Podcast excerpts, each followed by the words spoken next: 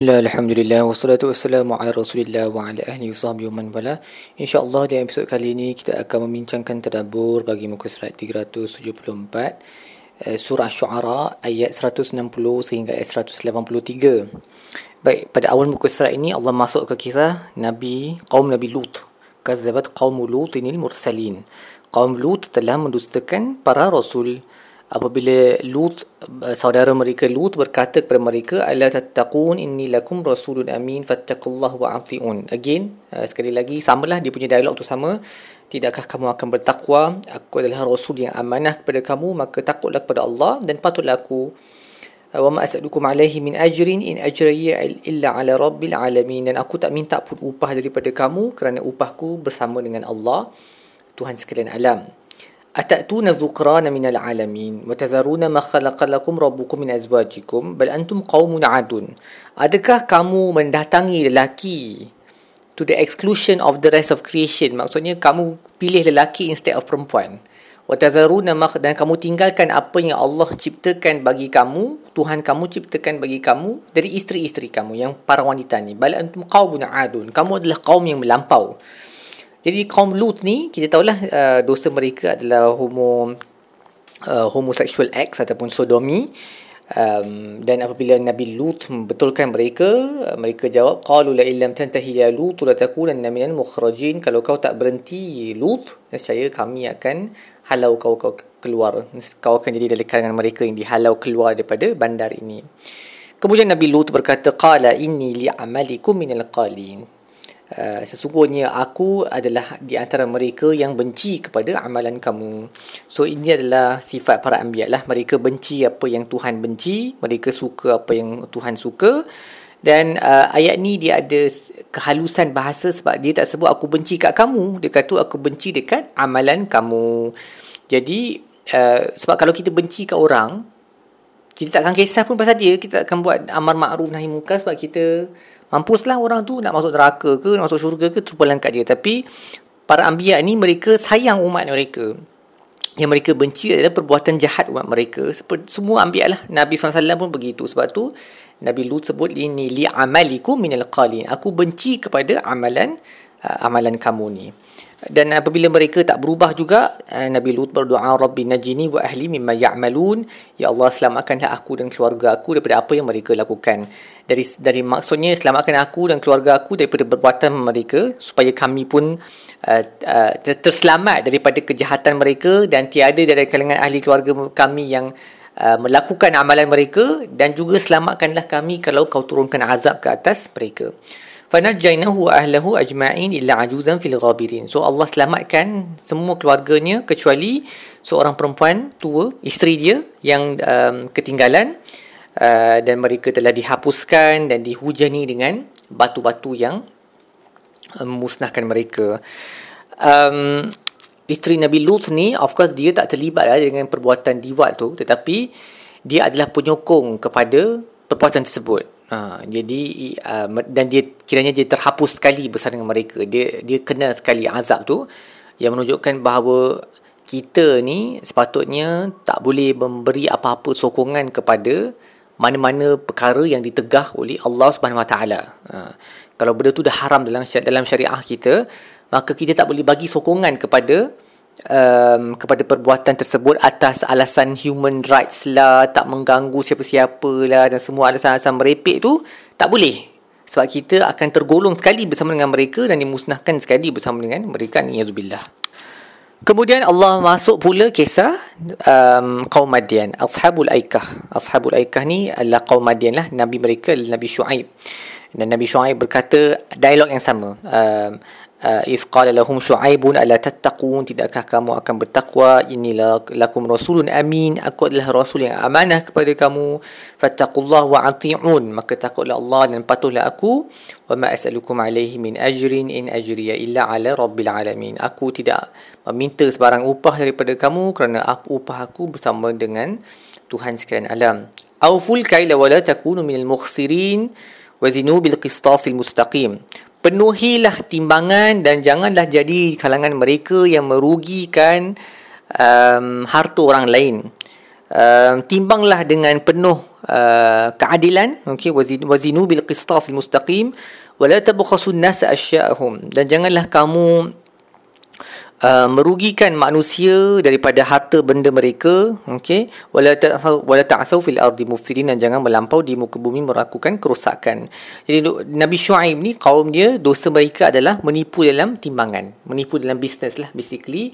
Um, uh, yang uh, tatfif ni yang Allah ada satu surah kita baca dalam surah juz 30 kan wailul lil mutaffifin allazina idza ktalu ala nasi wa idza kaluhum aw wazanuhum yukhsirun mereka yang bila mereka membeli barang mereka demand full measure. Ha, tapi bila mereka jual barang ha, mereka mengurangkan sedikit daripada timbangan tersebut dalam dengan pelbagai hilah lah. Um, jadi walaupun hari ini kebanyakan barang yang kita, kita beli bukan dalam bentuk timbangan banyaknya yang telah dipaket siap ataupun produk-produk services dan lain yang bukan menggunakan timbangan tapi konsep tu terpakai jugalah. Ha, maksudnya ha, kita bila bila nak buat jual beli nak menawarkan servis yang mana kita mengambil bayaran atas perkara tersebut pastikan kita jangan short change people. Jangan bagi servis yang mengarut untuk harga bayaran yang tinggi. Ha, penuhi kita punya tanggungjawab dengan sebaiknya.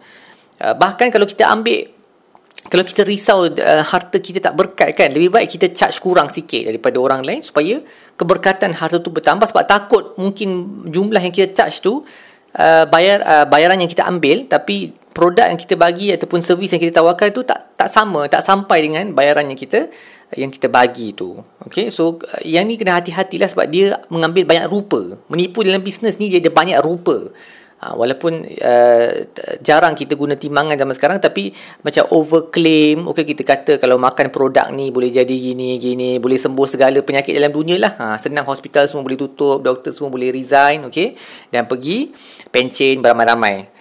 Cara dia advertise punya produk tu lah macam boleh selesaikan semua masalah. Ini adalah hulu melampau dalam periklanan dan menipulah dia dusta. Ha, jadi dia termasuk dalam ni sebab bila orang datang beli barang tersebut orang rugilah sebab benda tu tak buat pun apa-apa yang dia claim tu ada setengah penyakit dia memang perlukan ubat daripada hospital uh, untuk disembuhkan. Dan doktor pun tak ada sebut lah untuk setengah penyakit macam kanser dan sebagainya. Doktor pun tak pernah claim. Kalau ambil kemoterapi ni confirm boleh sembuh. Doktor pun tak sebut benda tu. Uh, doktor akan cuba kata ini dia punya risiko dia ini dia punya likelihood dia uh, um, untuk untuk uh, terubat. Uh, tapi ada ada percentage lah ada kebarangkalian yang uh, ubat ni tidak akan berkesan contohnya. Uh, tapi yang buat produk ni overclaim ni uh, lagilah mereka akan uh, melampau-lampau lah dalam mereka punya iklan dan mereka selalu target orang-orang yang memang desperate. Uh, orang yang memang uh, tak percaya kepada perubatan moden ke kerana kononnya perubatan moden ni perubatan kafir. Okay? Ataupun mereka tak nak cuba kemoterapi jadi uh, dia datanglah uh, cuba jus ini, pil itu dan bukan murah ya dia punya jus jus dan pil dia beribu-ribu ringgit hmm. lepas tu dia buat dia punya cerita singgit makan pil tu ikut waktu solat lah dan dan segala kurafat mengarut dan merepek yang lain tapi malangnya orang yang desperate mereka tak boleh berfikir secara waras mereka akan belilah produk-produk ni semua walaupun tidak dibuktikan uh, keberkesanannya dan akhirnya orang yang jual produk ni mereka hidup dalam istana-istana. Kalau kita tengok founder-founder produk rumah-rumah mereka harta mereka memang memang uh, dahsyat lah. Ha, tapi ingat kita tipu orang pada hari kiamat kita duduk depan Allah nanti uh, apa yang kita tak jawab dan um, yes do, ia bukan dosa yang kecil ya. Menipu orang dalam uh, timbangan ni dalam bisnes adalah dosa yang besar. Sebab tu kaum Nabi Shu'aib dimusnahkan. Dia dosa yang mendatangkan kemurkaan Tuhan pada level uh, kaum tersebut dimusnahkan oleh Allah. Uh. Jadi jangan uh, jangan uh, buat benda-benda yang mengarut. Uh, jangan salutkan kita punya produk dengan agama. Ini uh, pun lagi satu. Bila dia nak lariskan dia punya jualan juga guna agama lah dan orang rakyat marhain yang tak cerdik yang don't know any better mereka tertipu dengan semua um, semua kata-kata manis orang ni iklan-iklan dia dengan pakcik pakai kopiah lah, pakai serban lah yang jadi uh, apa, mempromosikan produk-produk ni mereka pun beli sebab ingat oh ini produk sunnah lah inilah itulah yang benda para sahabat pun tak buat dan kadang-kadang dia memang langsung tak masuk akal lah dia punya produk dia ha, ayam 30 juzuk lah okay, jus 30 juzuk lah ayam 30 juzuk tu Masya Allah tak tahulah Quran tu bukan diturunkan untuk ayam. Quran tu diturunkan untuk kita. Buat apa kita baca Quran itu juzuk atas ayam tu? Tapi kadang-kadang orang tak boleh fikir benda yang senang macam ni pun kan. Mereka mudah tertipu. Um, jadi kita yang kalau terlibat dalam bisnes ni hati-hatilah. Jangan overclaim jangan charge berlebihan okey? Dia sama juga dengan sebelah sana dengan belah yang uh, pharmacology punya industri pun uh, apa uh, syarikat-syarikat yang jual ubat kan? Mereka punya motif utama memang profit lah memang keuntungan. Dan mereka um, walaupun hak mutlak kepada penjual untuk jual apa yang dia hasilkan tu ikut suka hati dia berapa banyak. Tapi dia tak munasabah. Dia punya harga ubat tu. Kadang-kadang ubat tu uh, satu kotak ada beberapa injection untuk penyakit-penyakit yang yang uh, autoimmune ke yang kanser yang jarang-jarang ni harga dia berjuta-juta ringgit. Ha, sedangkan kos mereka tak. Jauh lagi sikit lah mereka memang buat uh, untung berganda-ganda-ganda. Ha um, dan ini pun sama juga walaupun eh, dia dia tak boleh dia tak boleh claim oh tak apalah ni hak kita nak jual ubat kita punya produk. Nak kalau ambil tak nak kalau tak ambil tak boleh macam tu. Sebab itu menjadi keperluan setengah orang kan? Jadi dia kena takut ke Allah.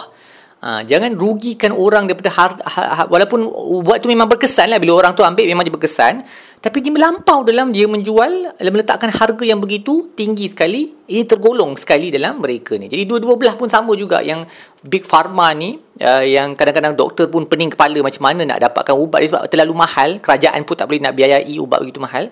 Dan sebelah sana pula kita ada yang uh, makcik-makcik pakcik-pakcik produk apa founder produk ni ha, yang, men, yang menjanjikan segala kedongengan menerusi produk-produk mereka Uh, duka cita lah sangat menduka citakan lah perkara-perkara ni. Apa yang kita buat ni kan dalam masyarakat kita uh, tapi bukan bukan dalam masyarakat Islam saja lah mana-mana pun. Orang yang menipu dalam bisnes ni berlambak lah ha. Dia, dalam iklan sebut lain bila hantar kat rumah melalui online buying ke ha, lain dia punya produk tu kualiti dia lain ke dan sebagainya. Jadi semua ni adalah benda-benda yang mendatangkan kemurkaan Tuhan dan boleh mendatangkan uh, kemusnahan Baik, setakat itu sajalah terabur kita bagi muka surat ini. InsyaAllah kita akan sambung di episod-episod yang lain. Sallallahu ala sayyidina Muhammad wa ala ahli wa sahbihi wa sallam. Walhamdulillah rabbil alamin.